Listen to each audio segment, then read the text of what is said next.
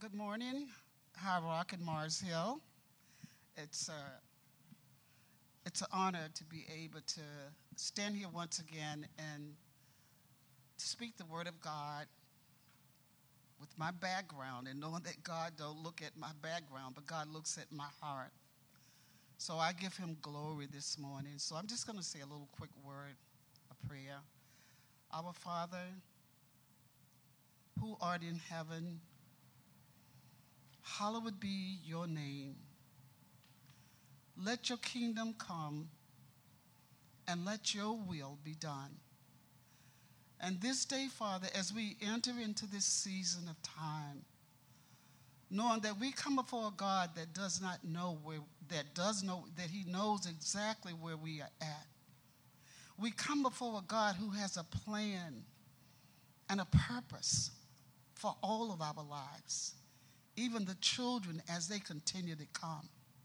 We come before God that He says, Do not fear. I am with you. Do not be dismayed, for I am your God, and I will strengthen you, and I will uphold you with my righteous right hand. He didn't say, You, you, you. He said, I who is God. He will strengthen us. And as Pastor Joe says, God knows the hairs that is on our head. So he knows everything about us. We don't have to fear. We don't have to worry.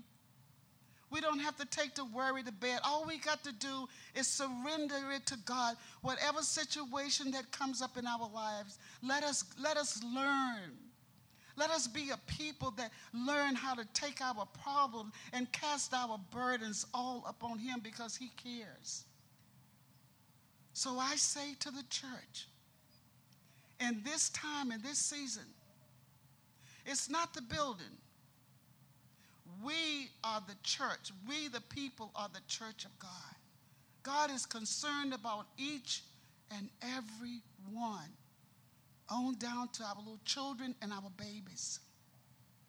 So let us say, Lord, give us a heart, a heart to love, a heart to love like you love us, that you don't see us as I'm brown.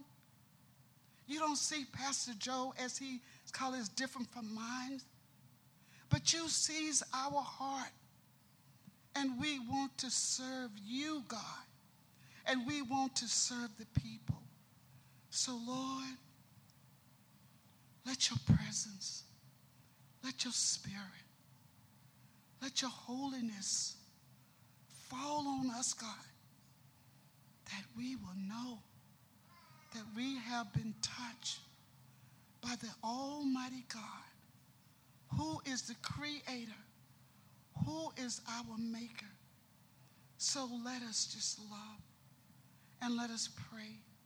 And as we pray, let us not worry because the God that we serve, He has everything under control. Everything in His hand. The stars, He knows the hairs on our head, he knows. I'm study losing hair, but guess what? God still knows how much hair Betty got on her head. So I bless God today. And thank you. Thank you, Lord. Thank you, Jesus. Please stand if you are able. Today, if you're able to stand, you're already standing. Today's scripture comes from Jeremiah 29, verses 4 to 14. Please follow along in your own Bibles on this, uh, on the screen in front, or simply listen as the passage is read aloud. There are also copies of the Bible on the cart in the back. This is the word of the Lord. This is what the Lord Almighty, the God of Israel, says to all those I carried to exile from Jerusalem to Babylon, build houses and settle down, plant gardens and eat what they produce. Marry and have sons and daughters.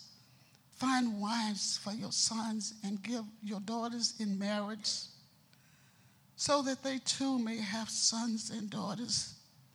Increase in numbers there. Do not decrease. Also seek peace and prosperity of the city to which I have carried you into exile. Pray to the Lord for it, because if it prospers, you too will prosper. Yes, this is what the Lord Almighty, the God of Israel, says. Do not let the prophets and diviners among you deceive you. Do not listen to dreams you encourage them to have. They are prophesying lies to you in my name. I have not sent them, declares the Lord. This is what the Lord says. When 70 years are completed for Babylon, I will come to you and fulfill my good promise to bring you back to this place. For I know I have I know the plans I have for you declares the Lord. Plans to prosper you and not to harm you, plans to give you hope and a future. Then you will call upon me. You will, you will call on me and come and pray to me, and I will listen to you. You will seek me. When you seek me with all your heart, I will be found by you, declares the Lord and will bring you back from captivity. I will gather you from all the nations and place where I have banished you, declares the Lord. And I will bring you back to the place from which I carried you into exile. And this is the word of the Lord. You can be seated in the presence of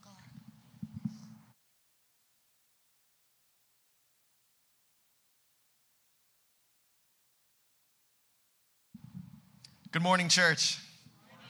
All right. well, Mars Hill Church, uh, High Rock Church, thank you for having me here this morning. Um, it's just, man, what a beautiful, this is the best seat in the house right now. What a beautiful picture um, of God's church here this morning. Um, High Rock, I've known you guys forever. I've known you guys since day one. Um, Pastor Josh was probably the one that deeply encouraged me to even get involved with our denomination back in the day. Um, and so I've known you guys forever. Mars Hill, you don't know me, but I know you guys. I followed you from the beginning. And uh, I uh, mentioned to my staff that I was going to be meeting with Mars Hill, and my staff lit up. Uh, and so your reputation precedes you. And a lot of it's just the values that you carry and the ways that you guys are uniquely seeking to live that out. And so it's been a deep encouragement uh, to us, for me, over in Cambridge, to hear what's going on um, in Boston. Um, and so, man, this is a beautiful picture of the church. Uh, there are two churches gathered here today. I represent a third church, uh, but it's a reminder that there is really only one church. Yeah, there's one church with Christ as the head, and uh, black, white, brown, Puerto Rican, Haitian, or Asian. We have Christ in common and, and that is enough. That is enough. Um, so today, what we're going to do here, um, hey, how about this? Turn to your neighbor and say, one church. One church. One church. so today, we're going to continue our sermon series. We're going to continue a sermon series that we've been in uh, called Where Is It Written? Who We Are. We're looking at the distinctives, uh, the, the, the, distinct characteristics of, of Mars Hill and High Rock. Um, and today we're going to look at a distinctive that is I believe, you know, uh, important to both churches, but also happens to be important to my church as well that I currently pastor. And today I want to talk about what it means to seek justice and to love the city. To seek justice and to love the city. Um, and so today, what we're going to do is we're going to actually take a look at two scripture passages. So, two for the price of one today, no extra charge. And so we're going to look at uh, Jeremiah 29, which is what we just read. Uh, we're also going to take a look at Proverbs chapter 11. Proverbs chapter 11. And so you want to cue up both of those passages for us. Um, before we get into things. So, a couple years ago, uh, my wife had a birthday, and the night before her birthday, um, my kids, I have three young boys, and their cousins were getting the house ready to celebrate.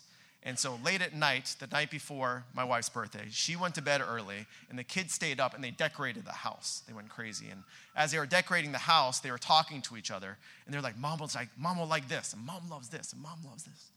And by the time they were done, they looked around the room and they had trashed the house. I mean, the decorations were up, but it was just disgusting.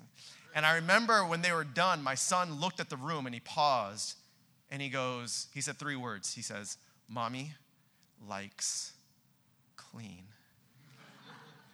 and they all realized what they needed to do. So then they cleaned up the house and then everything was good. The next morning, my wife woke up. She had a wonderful birthday presents, decorations, and a clean house. What my kids knew intuitively was this that in order to love their mom, they need to understand what's important to her. In this situation, they needed to know, to know what's really important to her, which is cleanliness, a clean house. Today, I want to start by just asking the question Do you know what God desires? Do you know what God wants? As you seek to live your life and revolve your life around our Creator, do you know what it is that God desires? Famously, in Isaiah chapter 58, it says this God says, For day after day they seek me out. They seem eager to know my ways. But if you know the rest of Isaiah 58, God then says, But you don't really seem to know what matters to me the most. And what matters to God? Well, a lot of things matter to God, but here's one thing. And this is where I want you to, I want to start us off in Proverbs chapter 11. So Proverbs chapter 11 verse 1 um, says this. Proverbs chapter 11, verse 1 says, The Lord detests dishonest scales, but accurate weights find favor with him. And so, what matters to God? Well, a lot of things matter, but here we find that God cares about justice. Justice. What is justice? Justice is, is, is making things right. It's making things right. It's when you look at the world and you're like, this is not the way that it should be. Whenever you say that, you're comparing it to a picture of the way that the world should be. There's a theologian named N.T. Wright who calls, he says, justice is simply putting the world to rights. Justice also entails an awareness. There's an awareness that there are systems and structures that are in place that perpetuate brokenness, that perpetuate injustice and things going wrong. When I was in seminary, I had a professor named Jim Wallis. He explained justice to me this way he said the difference between justice and mercy can be defined this way. Let's say you're sitting by a river, and some of you might have heard different versions of this. You're sitting by a river, and somebody is in the river and they're drowning. And they go, Help! So you dive into the river and you save that person. That is a work of mercy and compassion. Then another person is drowning, and you dive into the river and you save them. Then another person says, Help, I'm drowning, and you dive in and you save them. Another person's in the river, Help, I'm drowning, you dive in. Every single one of those acts is an act of mercy and compassion. What is justice then? Justice is asking this question What is going on with this river? What is going on? Is somebody throwing people into the river upstream? Is there a broken bridge up there? What is going on upstream? Justice is asking that question and going wherever that question takes you. Uh, let's keep reading Proverbs 11. Uh, when you go upstream, what do you find? Proverbs 11, uh, verse 2 says, When pride comes, then comes disgrace. With humility comes wisdom. The integrity of the upright guides them, but the unfaithful are destroyed by their duplicity. Wealth is worthless in the day of wrath, but righteousness delivers from death. The righteousness of the blameless make their paths straight, but the wicked are brought down by their own wickedness. The righteousness of the upright delivers them, but the unfaithful are trapped by evil desires. Hopes placed in mortals die with them. All the promise of their power comes to nothing. The righteous person is rescued from trouble, trouble and it falls on the wicked instead. Let's pause there. When you go upstream, what do you find? What you find are systems that prioritize all the wrong things.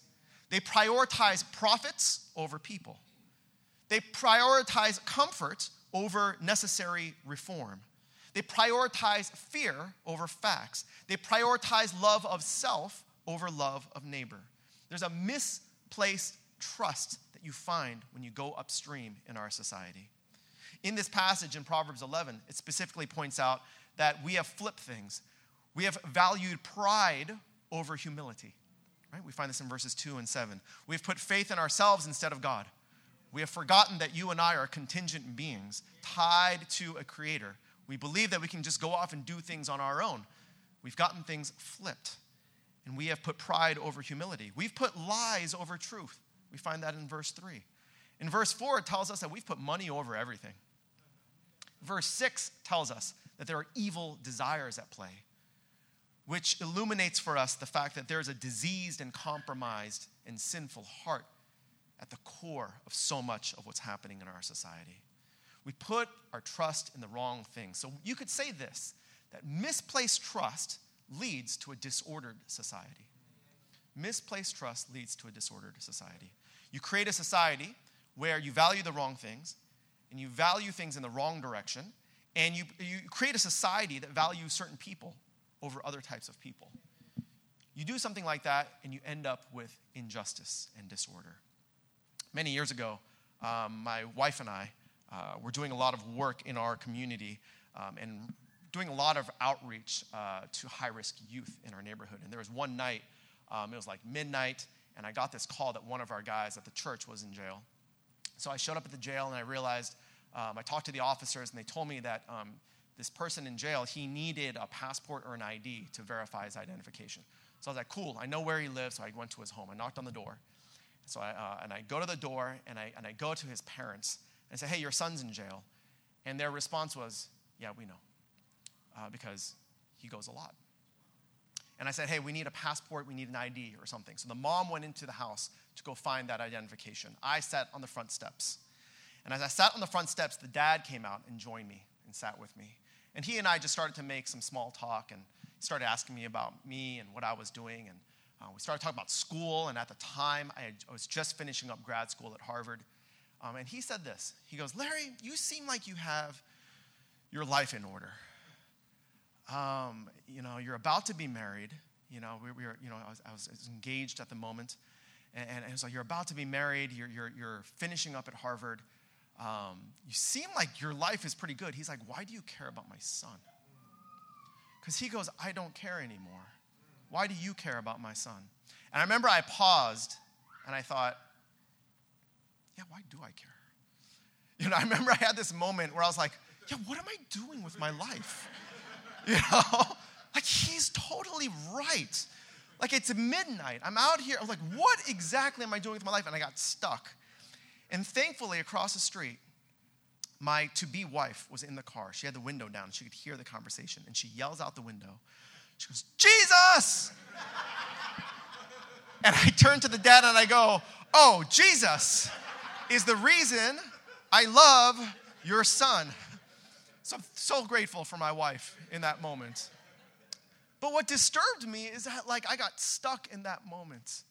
And I started thinking, is my life worth this other kid that keeps getting thrown into prison over and over again? And here's what's going on in my mind, and here's what I need to confess, and I still struggle with this. I believe on some level that my wor- life is worth more than other people. I'll tell you this right now. I struggle this, with this right now. I believe that my life, because of my position, because of my education is worth a hundred, a thousand homeless people's lives, a thousand drug addicts' lives, a thousand high risk youths' lives. A thousand of their lives is worth one of my lives. That's what I believe. That's a lie. It's a lie because in the kingdom of God, everyone is equally created in the image of God. And in the kingdom of God, the math is one to one. There's a one to one ratio. But I have imbibed our culture, and I somehow believe that I am worth more. And that if I were to disappear from this earth, it would be such a tragedy because I am worth a thousand of some other person's life. This is what's happening in our society, where you have misplaced trust and you value certain people over other people. And you do this and you perpetuate a broken system. I'm going to keep reading in, Proverbs 11. It says, verse 9, with their mouths the godless destroy their neighbors, but through knowledge the righteous escape. When the righteous prosper, the city rejoices. When the wicked perish, there are shouts of joy. In verse 9, we're told that there's a justice can be enacted on an individual level, even with words towards our neighbor. But in verse 10, justice can be enacted on a larger systemic level, the entire city. There's some sort of symbiotic relationship between the individual and the city, between this individual and the system that we live in around us. And what does that interplay look like? And this bears a little bit of investigation, right? What does it mean for us to have a relationship with the city? Why is this being highlighted here? And this is where I want to look at our second scripture passage in Jeremiah chapter 29. Jeremiah chapter 29 is one of these passages that really uh, sort of illuminates for us this relationship between the people of God and the city that they live in. Jeremiah 29, um, and we just read it, so let me read it just one more time, um, starting in verse 4. It says, This is what the Lord Almighty, the God of Israel, says to all those I carried into exile from Jerusalem to Babylon Build houses, settle down, plant gardens, eat what they produce. Marry and have sons and daughters. Find wives for your sons. Give your daughters in marriage, so that they too may have sons and daughters. Increase in number there, do not decrease. Also, seek the peace and prosperity of the city to which I have carried you into exile. Pray to the Lord for it, because if it prospers, you too will prosper. Yes, this is what the Lord Almighty, the God of Israel, says Do not let the prophets and diviners among you deceive you. Do not listen to the dreams you encourage them to have. They are prophesying lies to you in my name. I have not sent them, declares the Lord. What's happening in Jeremiah? If you don't know this story, the people of God are in captivity. They've been taken away by the Babylonians, and they've been taken away from their home, which is Jerusalem, to a place that is not their home, which is Babylon. So people are being removed forcibly from their homes and from their culture. And they're placed in a completely different context. They are foreigners in a foreign land. And as the people are being displaced, this is the strategy of the people of God. All right, you want to hear it? Here's the strategy. Let's ride this thing out. That's a strategy. The strategy, let's ride this thing out. The general consensus with the people of God when they were taken into exile is that we are only going to be here for a little bit, and then God will return us home to Jerusalem. So let's just wait, let's just ride this thing out. So, so what if we don't like Babylon? So what if we don't like the city? So what if we don't like the food or the culture? It doesn't matter because we're going to be out of here soon, anywheres. Let's ride this thing out. Who cares if I don't like Boston. I don't care. I'm going to get my degree. I'm going to get do my thing. I'm moving to New York. I'm moving to California. I'm out of here. It doesn't matter. Doesn't matter because I'm out of here anyways. So prophets, there are prophets in this society saying this stuff. And they told people that they would be out of there in two years. They said it's only going to be a couple years, but God here is saying they are prophesying lies. They're prophesying lies. So there's prophesying, somebody say prophesying. And then there's prophet lying, and somebody say prophet lying. So God says, You are, there's a bunch of prophet liars going around right now in your society. You are not there for two years. And, and God is saying, You have put your trust in a timeline instead of putting your trust in me. God says you're not going to be there two years, you're going to be there 70 years, which is indicative of an entire generation. That news is bad news because if your expectation is two and it's 70, that's bad news. If I told you college is not four years, it's 40 years, not good. So, what do you do? What are we supposed to do now if we're to be there for an entire generation? It's not two years, it's an entire generation. It's to be foreigners in a foreign land. What do you do? So, here in Jeremiah 29, we're told three key things. One is to build houses, and we're told to be rooted where you are, that wherever you are, to be fully present. Man, how many times have I moved from city to city, especially when I was younger, and I didn't even unpack my boxes? And I was like, man, I'm leaving here anyways. I'm only going to unpack my fork, maybe only one fork. I'm going to leave the other forks in the box. I'm just going to wash this fork. I, am not going to unpack this stuff because I'm on the move and I'm going. Here, God is saying, unpack your boxes. Unpack your boxes. Settle down. And he's saying we do this with our spiritual lives as well. Sometimes we jump from place to place and we're like, I'm not going to get involved in the church. I'm not going to be a member at that church. I'm not going to invest in relationships with people. I'm out of there anywhere. I, am gone in a year, two years, three years, seven years. It's hugely problematic. We are habit forming people. So, first, it tells us to build houses and be rooted. Second, we're told to plant gardens. This is challenging because it means we need to move from a mindset of consumption to cultivation. Cultivation. We know how to consume things, and we know how to consume cities. When we come into cities, whether you grew up here or whether you're a transplant, we know how to consume the cities around us. We see cities as a means to an end. So many people come into cities or see cities as a job or as a degree, as an opportunity, and that's it. What we are doing when we live our lives this way, we are consuming cities. How many people consume Boston and then they move on to New York? And then they consume New York and then they move on to LA. And they move LA. I'm not saying one's better than the other, but you're consuming cities as you go. And when you go to a city, the only thing you know about that city is where to eat, drink, dance, go to the movies. It's the only things you know. It's the only things you know. There are far fewer people going to cities with a mindset of cultivation, with a mindset of saying, hey, what can I cultivate here? And what's hard about that, it means thinking long term about the well being of that city. The third thing is we're told to seek the peace of the city. That word peace is shalom, it means the wholeness and the fullness of the city. And here's what's revolutionary we're told that if you seek the peace of the city, in it you will find your own peace. What does this mean? It means that today, if you are struggling, or if you find that peace is elusive, maybe the solution is not better friends.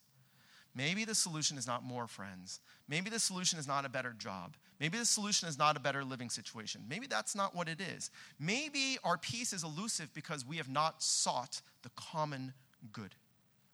Maybe peace is elusive because we've come in fundamentally into our situations as consumers instead of being people who are wired in thinking about cultivation.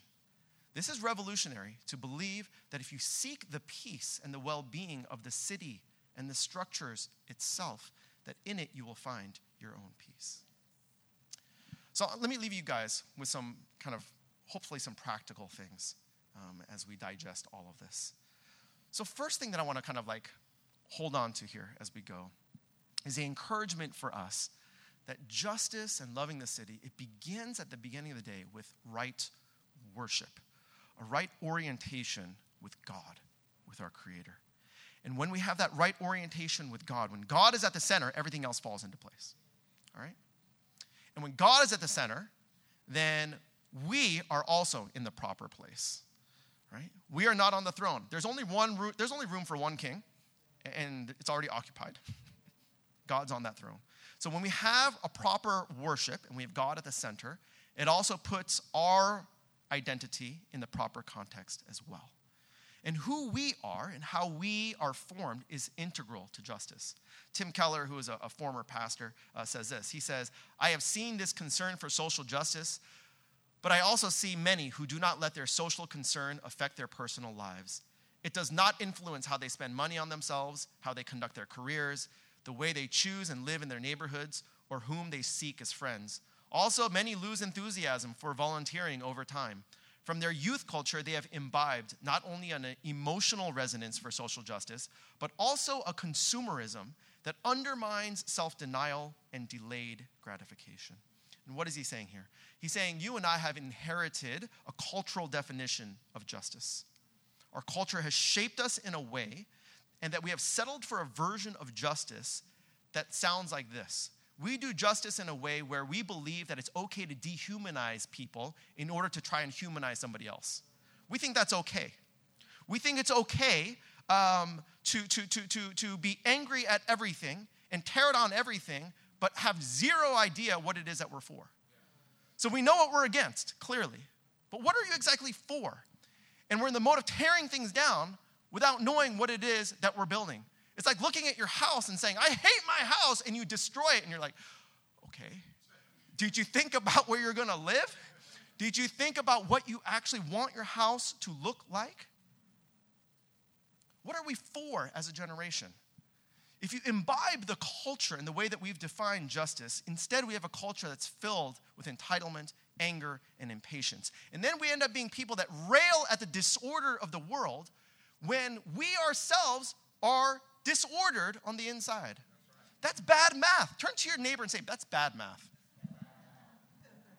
Henri Nouwen says this. He says, You can either be a wounded healer or you can be an unhealed wounder. If you're an unhealed, oh, I'm saying, oh, here, I'll say it again. We, we can either be wounded healers or you can be an unhealed wounder. If you're an unhealed wounder, this is why in our society we say hurt people, hurt people. Hurt people, hurt people. You can't rail at the disorder of the world when you yourselves are not ordered on the inside. See, the mistake that we've made as a culture is that we believe we can have justice without God. There's this quote by Martin Luther King Jr. He says this He says, The arc of the moral universe is long, but it bends towards justice. And everybody quotes that. And that, that quote makes it sound like the universe will inevitably end up towards justice. It naturally bends. And people use that quote to say, oh, yeah, it's going to be human beings make good choices, and then the, the, universe will naturally bend towards justice. But here is the fuller quote that no one ever quotes. Here's the, here's the full quote by MLK. He says this He says, Evil may so shape events that Caesar will occupy a palace and Christ a cross. But that same Christ arose and split history into AD and BC, so that even the life of Caesar must be dated by his name. Yes, the arc of the moral universe is long, but it bends toward justice. So, why is that a completely different quote? Because MLK is saying the universe does not bend naturally, you need something to bend it. There is someone bending the universe, and it is Christ who has come in as split AD and BC, and Christ is the one who bends the universe towards justice. You cannot have justice without someone, without something from the outside coming in and bending us towards that end. You need God in, ter- in terms in order to have justice. You know what's crazy? You need to reinforce this in the church.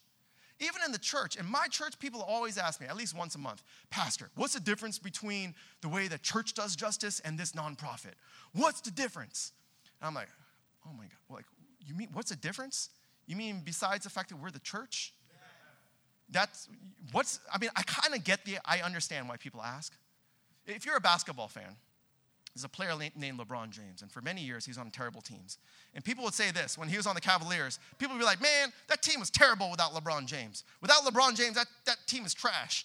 But I'm like, nonsense. The whole point is that they have LeBron James. That's the whole point. There's no discussion here.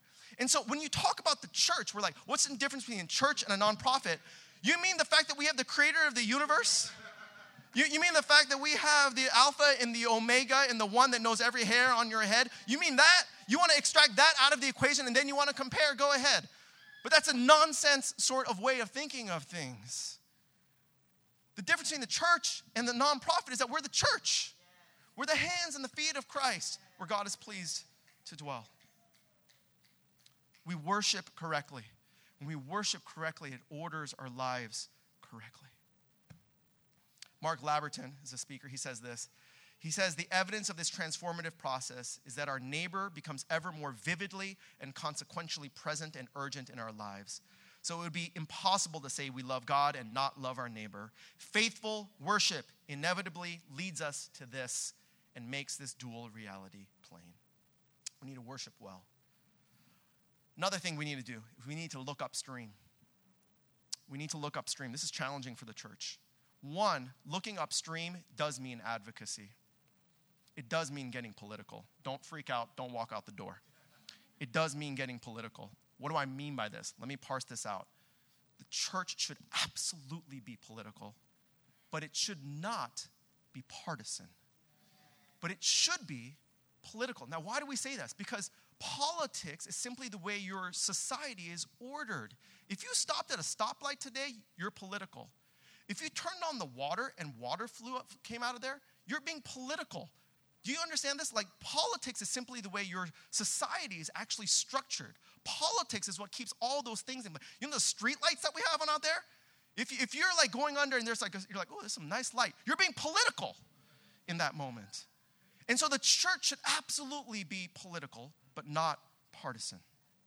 Again, MLK says this. He says, It may be true that the law cannot change the heart, but it can restrain the heartless. It may be true that the law can't make a man love me, but it can restrain him from lynching me. And I think that's pretty important also.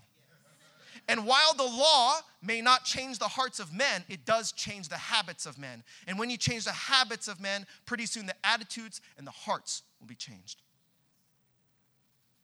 We do look upstream, it does mean advocacy. It also means asking the question why are things the way that they are? And you go wherever that question takes you. Just asking that question.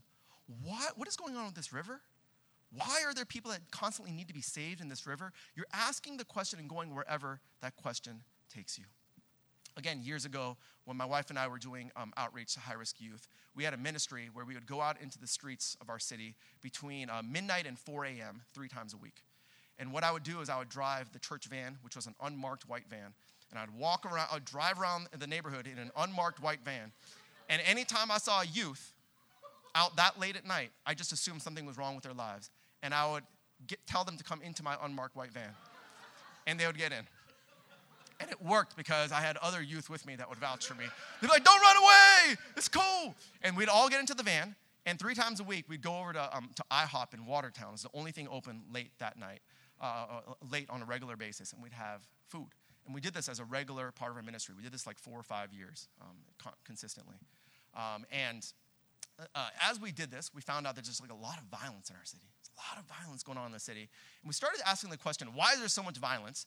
And we followed that question, and we found out from the people in our city that there's really only six kids that cause all the violence in our city. There's six kids that really cause all the ruckus. By the way, this is true in, in, in, parts of Boston as well. If you look at certain neighborhoods, you can kind of narrow it down to a specific group of people rather than saying, wow, this entire place has run amok. No, it's really a handful of people that are causing havoc. And so in my city, there were six kids that we had identified. So fast forward, there was one night I got all six of those kids into the van, took them to IHOP. No one talked to me. We had food. I fed them food, I paid for their food, and at the end of it, they turned to me and they said, Who are you? And I said, Why'd you get in the van with me? I was like, What is wrong with you guys that you guys would. And, and you should have asked me that to begin with. And I just said, Hey, there's a God who loves you guys, and there's a church that loves you guys. Now, what happened here? With those six kids, two of them um, are currently serving life in prison. Those two, um, out of that, we have started um, a prison ministry, and we stay in contact with both of them on a very regular basis. One of those guys wants to be baptized in prison, and so we're working on that. Um, and the other one is having a much harder time, and he's usually in solitary. Uh, a third person kind of wanders, he's kind of pops in and out. And then the other three of the six are now in the church. Are now in the church. When this happened, the crime rate in our specific neighborhood plummeted. Now, I can't take, we can't take credit for that. The police did their job, schools did their job. Very com- complex systems here. You can't just say one to one. However, you can't also say that we didn't have some sort of impact. We literally reached out to the six highest offenders in our neighborhood.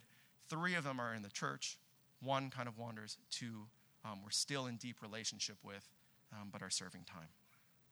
This is what it means in some ways. Just as an example, you just ask the question. You ask the question, why are things the way that they are?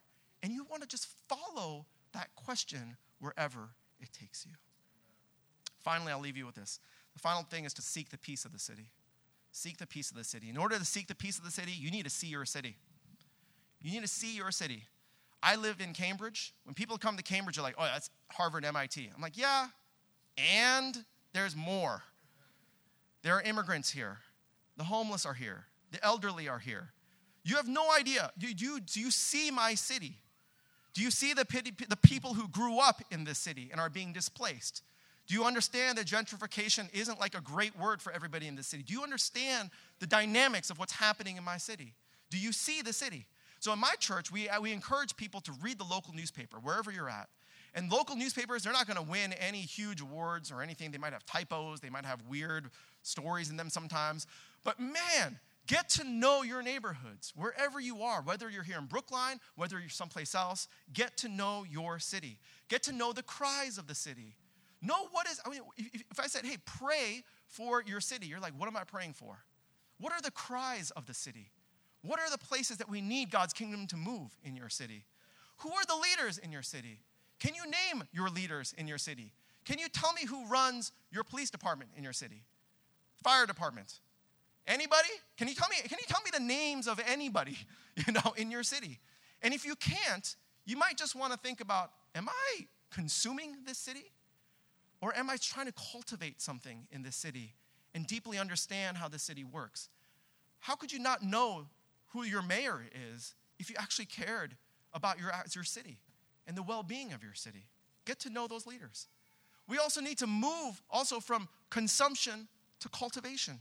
And it means for so many of us trusting God with our timelines. That's a hard thing to do.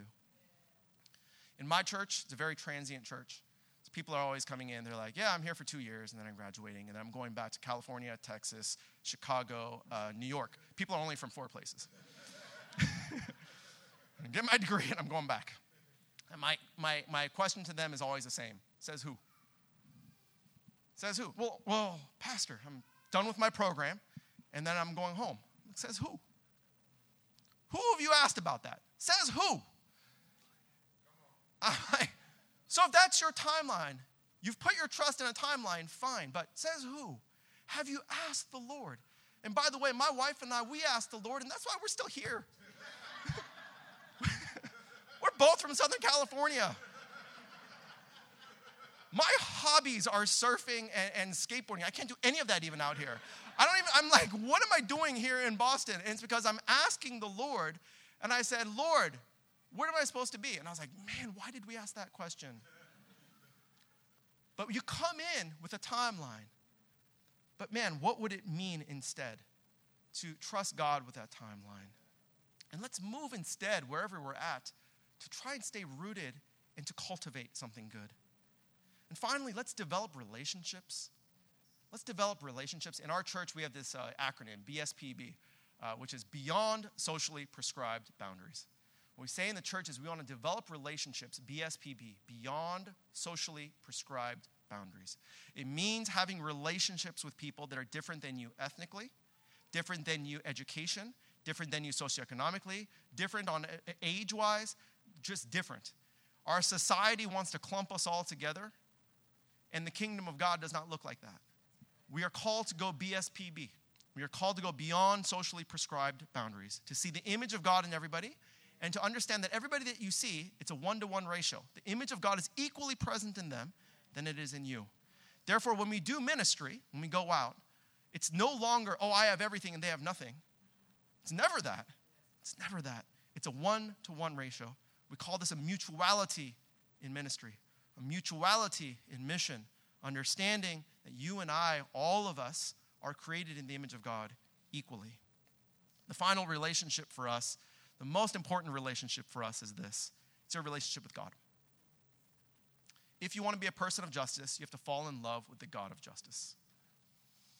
The deepest changes in your life come through the context of relationship. Do you understand this?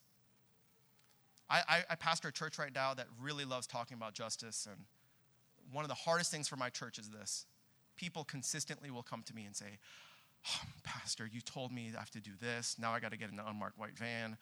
Now I got to like reach out to youth. Now I got to do this. I can't do any of that stuff. And therefore, I feel like God doesn't love me. Therefore, I feel less than. And what's happened here in churches that talk about justice is that this has become some sort of new legalism. It has become the new sort of standard that people feel like they have to live up to. Otherwise, God will reject them. And this is nonsense. It is antithetical to the gospel. And what we're saying here is that in order to be a person of justice, we fall in love with the God of justice and we cling to the gospel with everything that we have. In order for us, all of us, to change, you can't simply tell people to change. You can't simply be, go and be a person of justice. That doesn't work. Because even if you feel that right now, once you walk out those doors, that feeling will fade. The deepest changes in our lives happen in the context of relationship. This is why people talk like their friends, dress like their friends, sometimes look like their friends. This is why married couples look like each other, dress like each other. My wife and I are really starting to look like each other. But change happens in those deep places. When I met my wife, my wife um, ate no fast food. Never. I only ate fast food. Three, four times a week. It, it, it was literally Taco Bell, McDonald's, Burger King, repeat. Just every week, every week, every week. And uh, we got married, and my wife was like, That's gross. Stop eating fast food. And my reply to her was like, You're not the boss of me. This is what I eat. This is what my family eats. I feel judged. This is fine. And my wife would be like, That's disgusting. Stop eating it. And, and we would have these arguments early on in our marriage. And, but after being married many, many years, what happens? I've stopped eating fast food. Now, why? It's not because fast food isn't delicious, it's so good. but I stopped eating it because I'm married to somebody who doesn't eat it. The deepest changes in our lives happen not because my wife was like, stop eating that. That didn't work. What worked was just being in relationship with somebody who doesn't eat fast food. And by the way, my wife, she now eats a little bit of fast food because she's in relationship with me. Deepest changes happen in the context of relationship. The way to become people at a church of justice is to fall in love with the God of justice, it's to have a relationship with your Lord. And this is where instead of going out and saying, all right, I'm going to do X, Y, and Z, we can start the way that we began, which is to come into this space. We say, there is one God. Jesus is his son. The Holy Spirit resides in us. We are the church. Lord, we love you. Thank you for chasing after me. Thank you for never, never giving up on me. Thank you that we have hope. Thank you that we have a future. Thank you, Lord, that you are the King of Kings, Lord of Lords, Alpha and Omega. You, thank you, Lord. And we start with that right worship. And we fall in love with our Creator over and over and over again. And as we do so, we are then conformed into the likeness of our Maker. Let me close this in a word of prayer. Lord, we thank you that you are good. And we thank you that even when we talk about heavy topics, challenging topics, we're also reminded, Lord, that you remind us that you come to us and you replace our heavy yoke with a light yoke. There is joy set out in front of us. And ultimately, for those of us who are in Christ, we run this race backwards because our future has been secured because we know where things end up. We are all headed home. We are all going to be with you, Lord. And so we can live this life differently, with different values, in love with you, seeking the love of our neighbor and the peace of the city around us. So, Lord, this morning we pray that we would fall in love with you over and over and over again. We pray this in your name.